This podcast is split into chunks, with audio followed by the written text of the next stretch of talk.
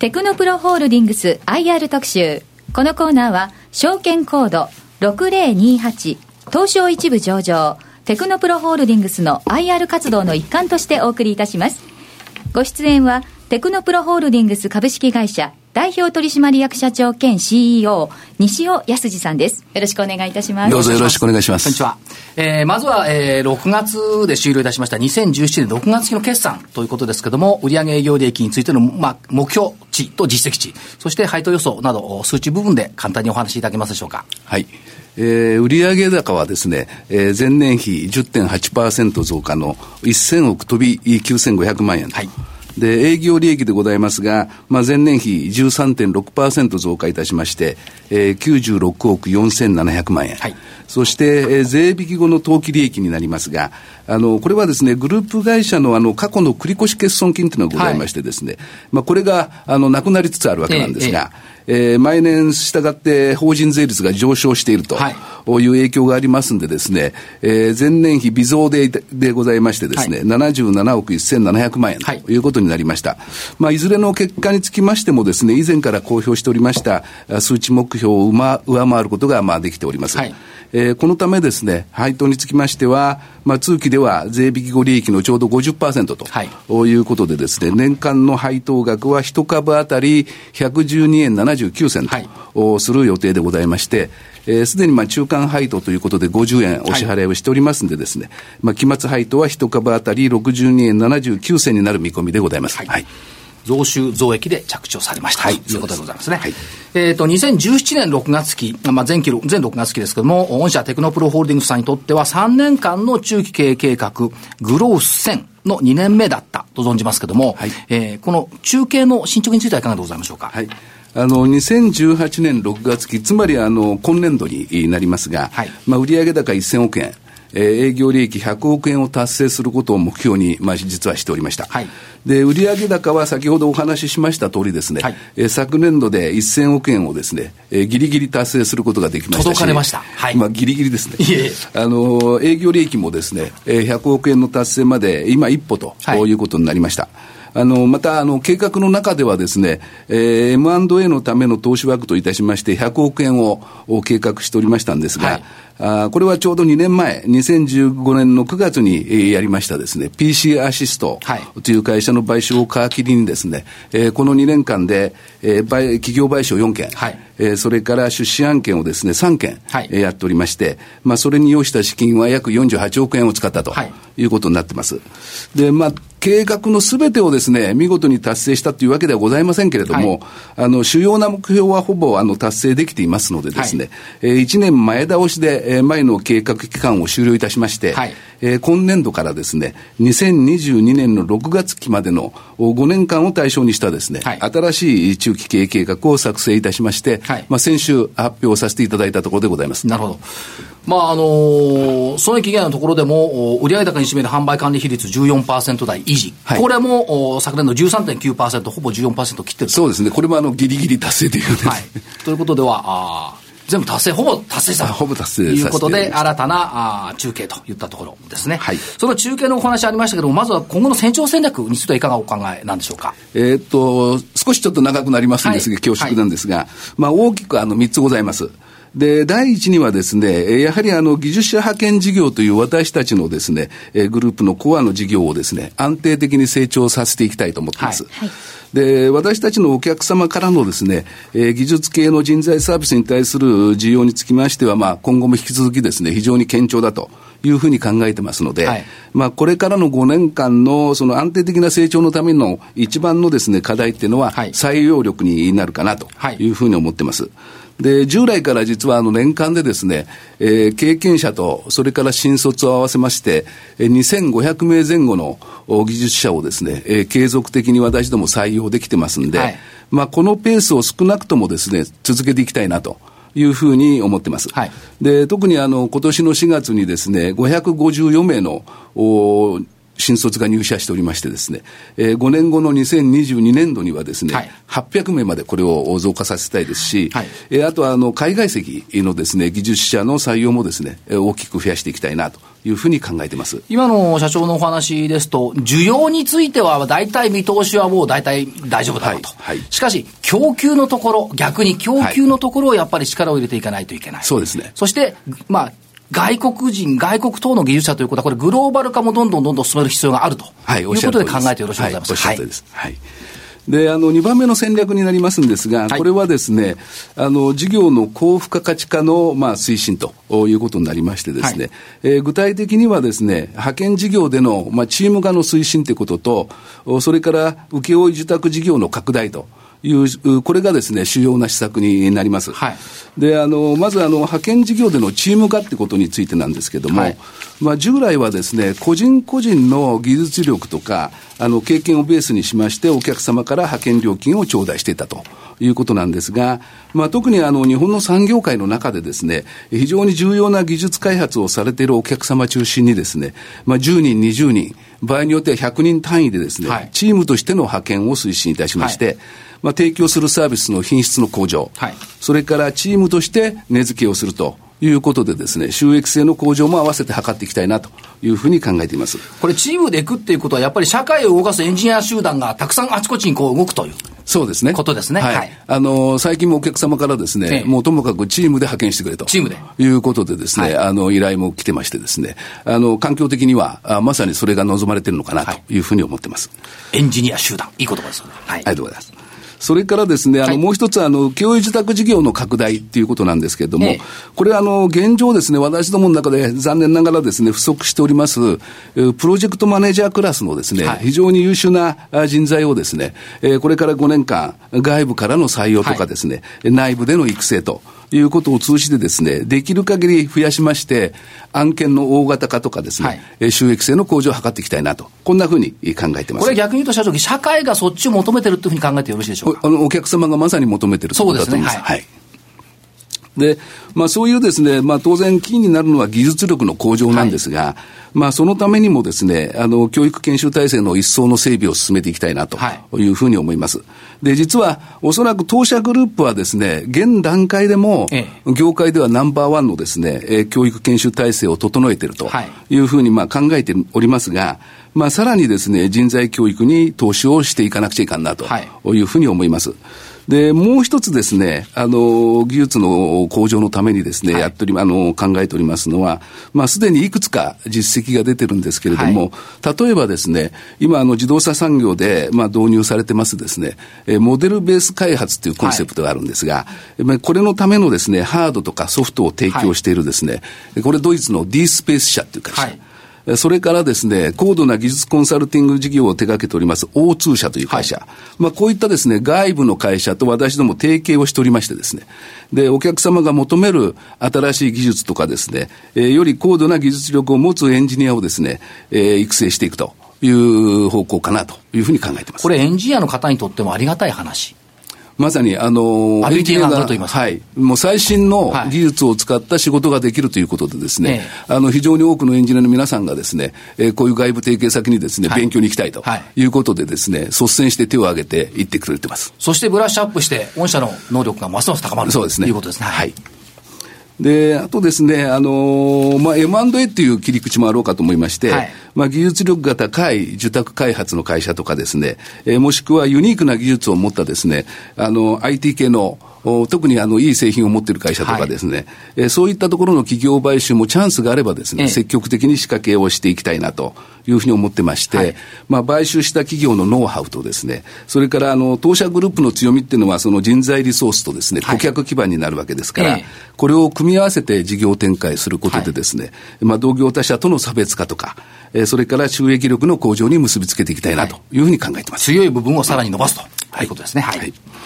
それから、あの、三つ目の戦略でございますけれども、これは、あの、先ほども、あの、桜井さんもおっしゃったですね、はい、グローバル化の推進ということになりまして、まあ、グローバル化には二つの意味があるかなと考えてまして、一つはですね、日本のお客様の海外での技術開発をサポートするためのですね、はい、体制の整備構築ということです。はい、で、これから先、あの、5年とか10年を考えるとですね、えー、コアの技術開発っていうのは、まあ、当然まだ、まだ日本に残ると思いますが、ええ、まあ、量産化とかですね、はいえー、それから現地使用のための開発、はい、えー、こういったものはどんどん海外へ流出していくことは間違いございませんので、はい、あのさらにそれに日本の人材不足が拍車をかけるということで、ええ、この流れは加速するだろうなということでですね、その波に乗り遅れないようにしなくちゃいかんなというふうに思ってます。はい、で、今現在ですね、私たちは、あの中国ではですね、機械設計とか、はい、まあ、組み込みソフトの開発などの分野でですね、えー、事業展開してるんですけれども、まあ、これをですね、東南アジア地域にもですね、拡大していきたいなと。はい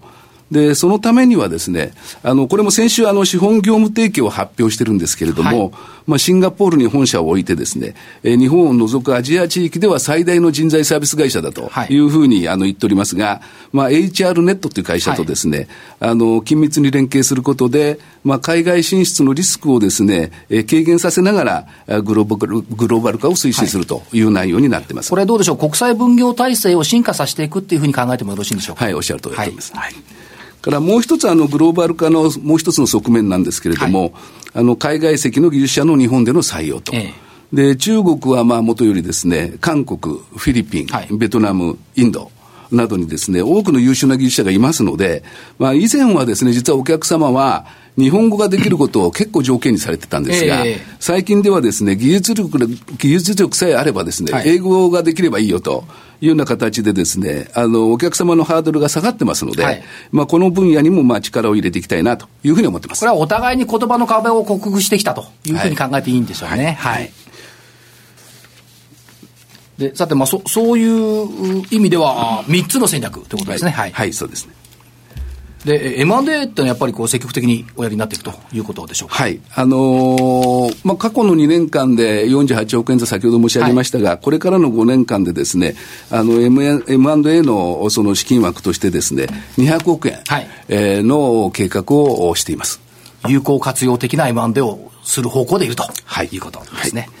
えっ、ー、と、それぞれの数値目標、簡単にお教えいただけますか？はい。あのー、2022年、5年後の6月期の売上高になりますが、はい、大体この5年間、年平均10%程度でですね、はい、あのー、売上を成長させまして、えー、1600億円以上。はいそれから営業利益についてはですね、年平均で12%以上の成長でですね、170億円以上。それから当期利益につきましては、法人税率35%を前提にしておりますが、はい、まあ、110億円以上ということを目標にしてます。はい、からまたあの ROE なんでございますが、まあ、昨年度は28%という実績で非常に高い数字になっておりますが、はい、あの、引き続き最低でもですね、20%を維持していきたいなというふうに思ってます。まあ、ROE については東証一部平均で9%前後ですから20%非常に高い数値ですね。はい、はいもう一つ、あの、産業界における技術サービス業界最大の役割っていうのはどういうところにあるのか、改めてお話を伺えますでしょうか。はい。あの、まあ、ちょうどあの、先週ですね、日経新聞が、あの、主要企業のですね、はい、今年度2017年度の、まあ、研究開発投資額の調査をされてましたんですけれども、はい、あの、年平均でですね、5.8%の増加と。いうことで、まあ、非常にあの自動車業界中心に、引き続き技術開発に対するニーズが強い結果かなと思ってましてですね、はい、えー、この傾向は間違いなく継続するだろうと。はいで、そういう中でですね、まあ、技術革新も急速に進んでますし、AI とか、はい、IoT とかビッグデータの解析とかですね、はい、クラウドといった言葉にですね、代表されますように、えー、社会全体の IT 化ということも今後ますます進展していくだろうと思います。はいで、一方でですね、人材不足の状況というのは変わりませんので、私たち技術系人材サービスを提供するですね、会社としましては、まあ、産業界のニーズをよくよく分析してですね、はい、えー、これからの日本を支える成長分野で、まあ、最新の技術スキルを駆使して働けるエンジニアをですね、できるだけ多く採用、はい、もしくは社内で育成してですね、あの日本の国際競争力を支えていく。はい。えー、それが私たちのまあ最大の社会的な使命かなというふうに認識をしています、はい、今、社長のお話にありました AI とか IoT、ビッグデータ、つまりまあ IT 部門になってくると思うんですが、はい、御社 IT 部門の技術者さんの数、比率っていうのは多いというのは特色ですよね。そうですね、はい、あの同業の中ではですね、この6月末で私ども総エンジニアが1万4300人ぐらいおりますが、その中の約4割、はい、6000人近いエンジニアがですね、IT 系のエンジニアになってます。まさに時代の流れを受けて、はい、という格好になってますね。はい、はい、さて、業界トップとして、まあ、現状を踏まえた業界の目指すべき方向、あるいは実現していきたい夢など、西尾 CFO のお考えをお聞かせいただければありがたいんですが。あのまあ、日本の産業界にですね、私たちまあ2000社ほどの多くのお客様を抱えているわけですが、はい、あの、私たちのようなですね、技術系の人材サービスを提供している会社、これをですね、お客様の、まあ、研究開発、技術開発のですね、パートナー企業として、はい、あの、お客様はなくてはならない存在ということで、ええー、十分認知されているかなとい。うふうに思いますが、はい、一方でですね、非常に残念なんでありますが、まだまだ世間一般でのですね、えー、認知度っていうのは低くてですね、はい、えー、派遣社員という働き方が、まあ、正しく評価されてないなと。いうふうに感じてます。実はいろんなメーカーさんが、すごいニーズが高まっていて、そのニーズに応えているのに、はい、ちょっとまだ認知度が低いんじゃない。かと、こういうことですね。はい、はいであの特にまあ当社のエンジニアの皆さんっていうのはですね、はい、あの登録型がいわゆる中心のあの事務系とかですね、はい、製造系の派遣社員さんとは異なりましてですね、えー、あの私たちの会社が直接無期雇用している、はい、あのいわゆる正社員なんですね。で、たまたまお客様のオフィスでですね、仕事をしているのに過ぎないかなとい。うふうに思ってます。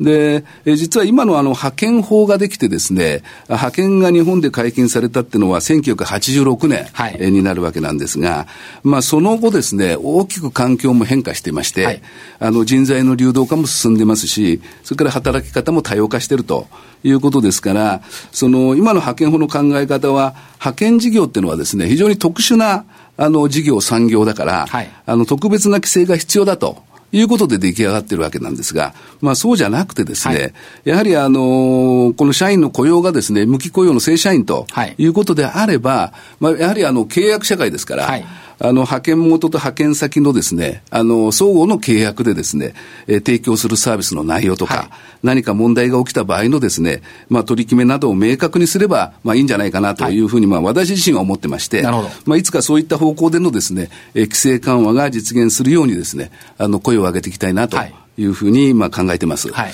ただ、あのー、現実問題としてはですね、ええ、あの、法は法でございますので、はい、これは遵守しなくちゃいかんと。い。うことで、なかなかそうもいきませんのでですね、あの、先ほどあの、少し高付加価値化をこれからあの、推進していくというふうに申し上げましたんですが、はい、まあ、派遣事業以外でのですね、あの、お客様が求めるような、付加価値の高いあのサービスメニューをできるだけ増やしまして、そのいわゆる社員の皆さんがですね、ある時はお客様先で働くこともあるでしょうし、はいそれからある時はですね、当社の受託開発センターで、はい、働く。